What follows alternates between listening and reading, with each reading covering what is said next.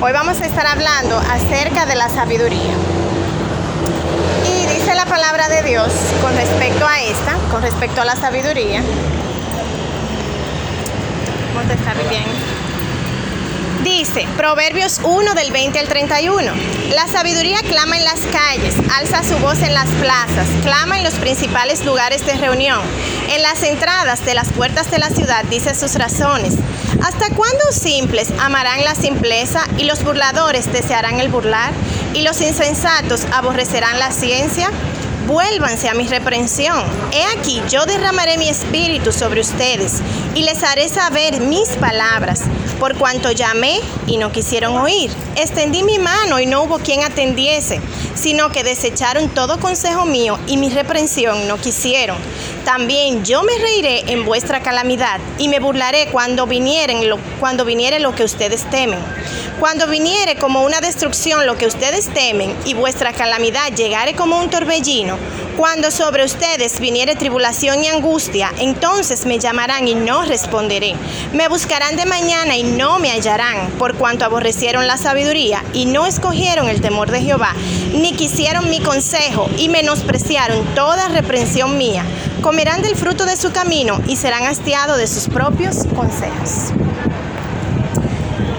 Esto lo escribió Salomón, que según lo que la Biblia registra fue uno de los hombres, no uno de los hombres.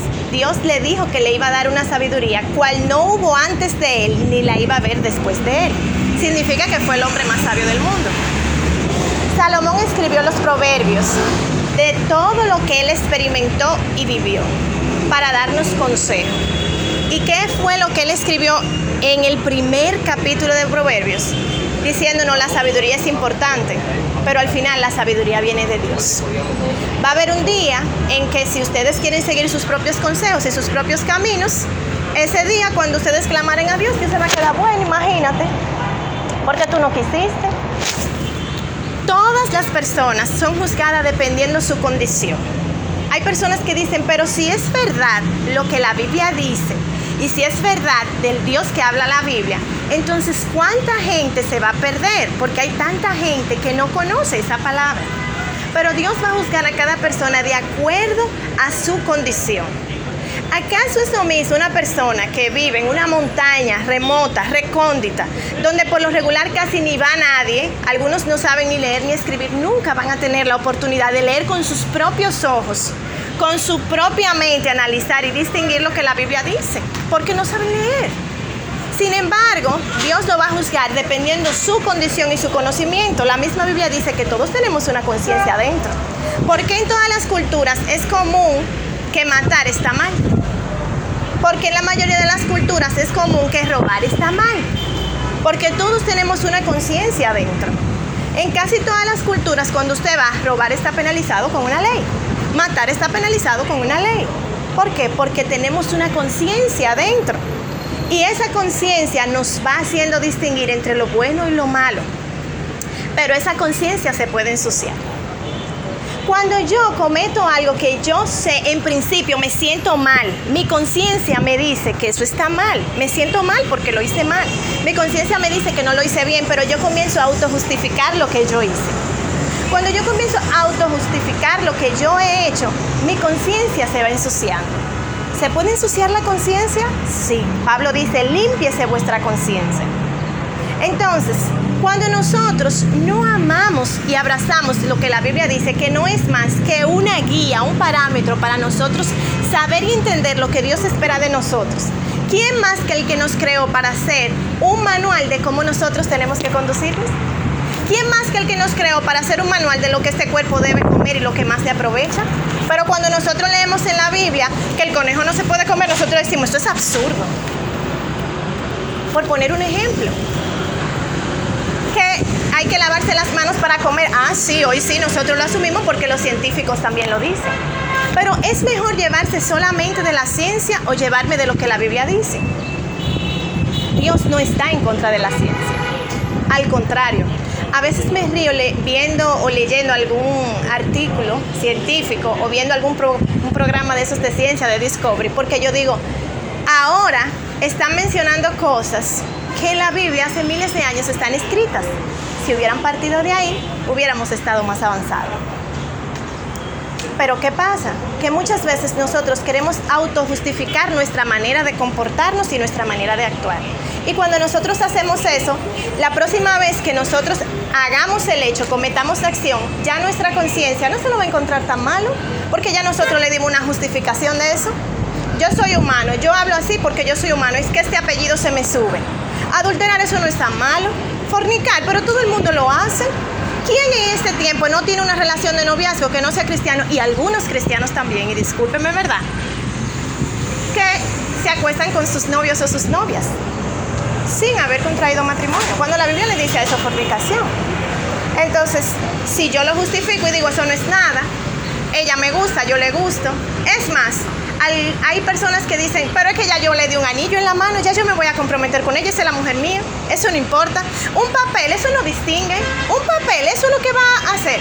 Déjeme decirle que el matrimonio para Dios es algo que usted contrae como un compromiso delante de Dios y los hombres. Aunque usted no vaya a una iglesia a casarse, aunque usted lo haga delante de un juez civil. ¿Por qué?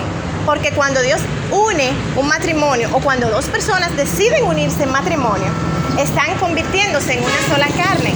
Y este es un hecho, según la Biblia, espiritual más que físico.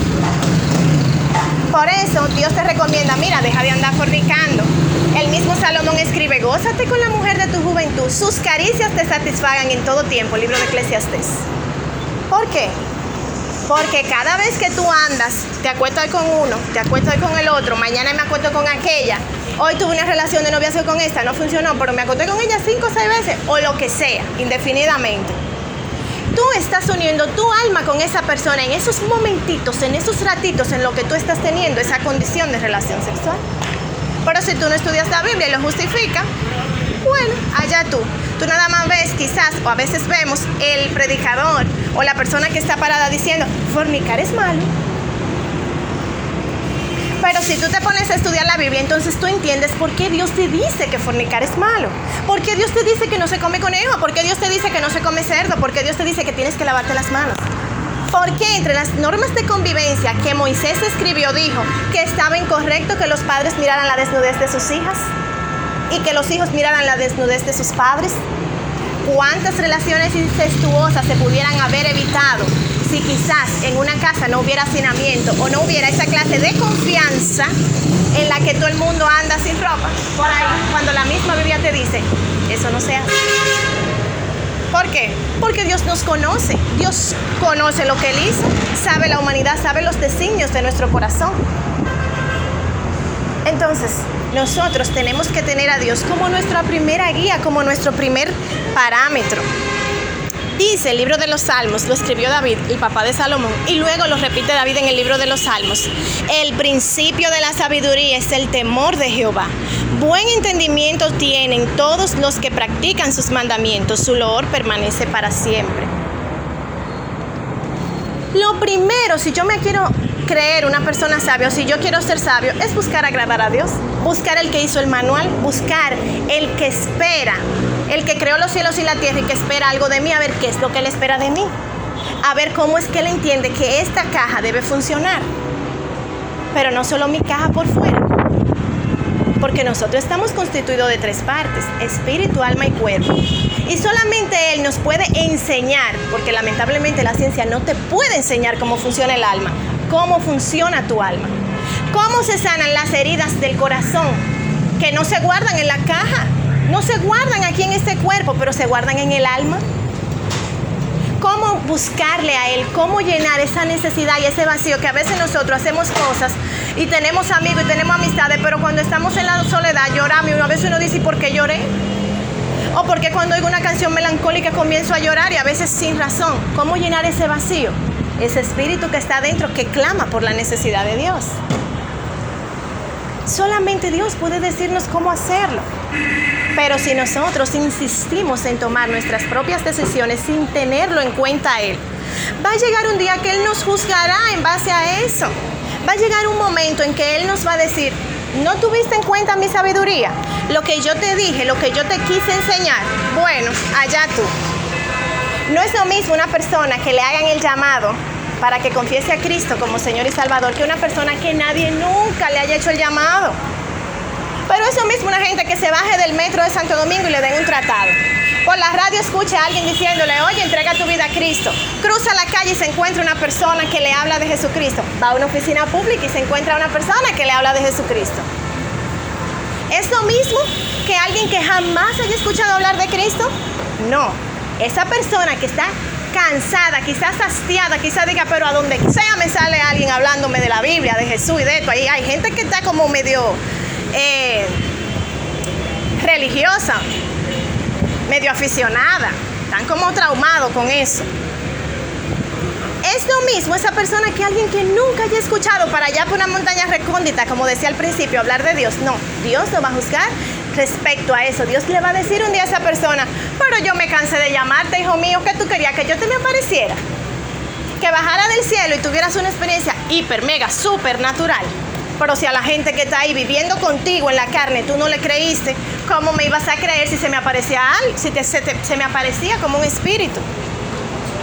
Hoy, si Dios se le apareciera en espíritu a todas las personas, ¿cuál sería la primera excusa? Ay, Señor, pero es que tú no sabes lo que yo estoy viviendo. Pero no, la mayoría de las veces el llamado para aceptar a Cristo como Señor y Salvador te lo hace gente que está en la carne igualito que tú. Gente que pasa vicisitudes, gente que sabe lo que es el mundo.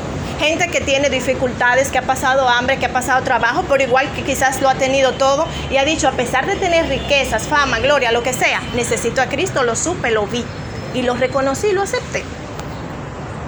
Entonces, Dios te va a juzgar respecto a tu condición y a lo que tú hayas recibido. Más nos valdría a nosotros jamás ignorar los preceptos que Dios dice en su palabra acerca de nosotros.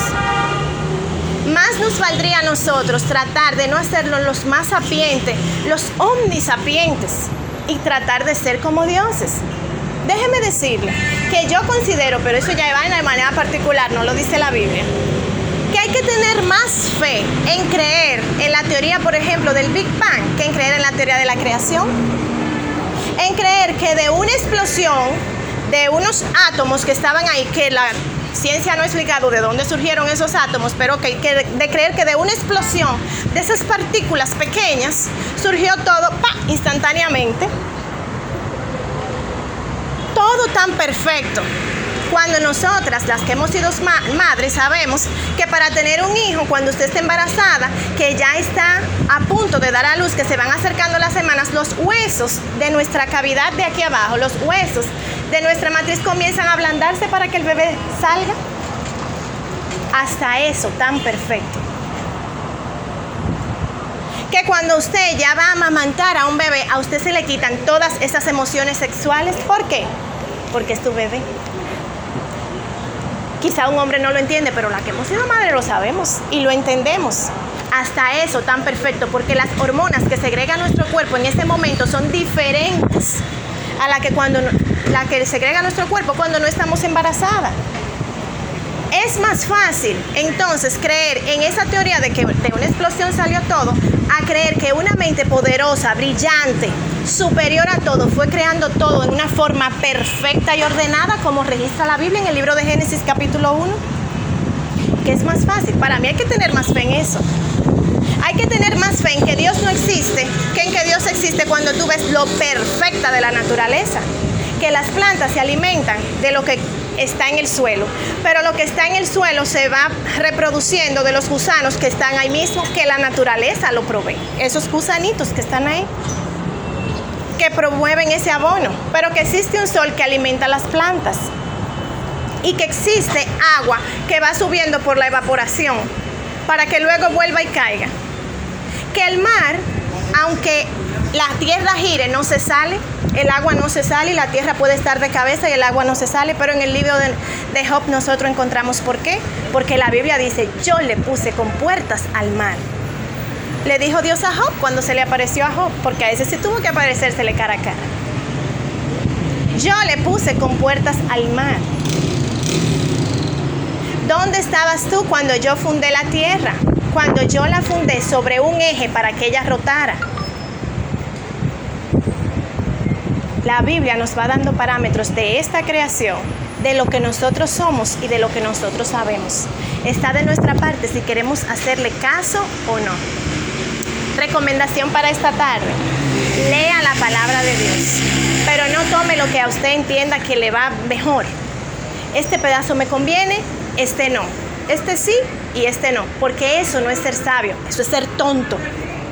Porque si al final tú dices, bueno, es verdad, eso es verdad, pero está difícil. Yo no lo puedo hacer por mí mismo. A mí me cuesta no hablar mentira, por ejemplo.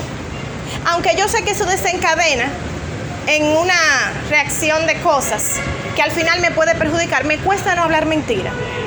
Me cuesta no engañar a mis clientes. Me cuesta no hablar mentira a mi jefe cuando no he llegado a la meta y explicar las razones por las que no he llegado. Me cuesta no hablar mentira. Pero si tú lo reconoces, por lo menos puedes pedirle ayuda a Dios. Pero si justificas aquellas partes de la Biblia que tú entiendes que para ti son difíciles de cumplir, cuando Dios no te está poniendo una pistola para que la cumpla, solamente te está diciendo que te conviene cumplirlas, que te conviene no adulterar, porque el adulterio al final lo que hace es romper matrimonios, destruir familias. Y, y siempre una de las partes queda herida.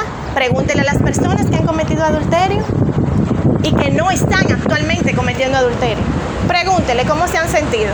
Una de las dos partes al final se va a enamorar y no van a poder estar juntos. Y si osan estar juntos, entonces una de las familias se va a destruir. Y si hay hijos, se van a quedar bailando. Y si no, el otro cónyuge, aunque no haya hijos, se queda sufriendo, pues entonces, ¿de qué sirve el adulterio? Pero Dios te está haciendo la advertencia en su palabra. ¿De qué sirve la fornicación entonces? Si cuando tú vengas a casarte, ya tú te has acostado con este, con este, con este y con este, y cada fragmento de tu alma se ha ido pegando a cada una de esas personas según lo que explica el apóstol Pablo. Cuando dice, ustedes no saben que ustedes son miembros del cuerpo de Cristo y que cuando tú te unes a una ramera eres una carne con ella. Es decir, cuando te acuestas con una persona eres una carne espiritualmente con esa persona. Son dos almas que se están conectando, no solamente dos cuerpos que están ahí acostados. Cuando tú mientes, de por sí te vas descalificando como persona porque en algún momento esa mentira se va a saber.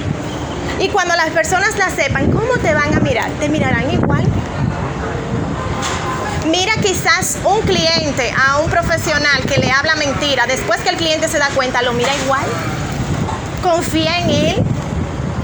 Claro que no.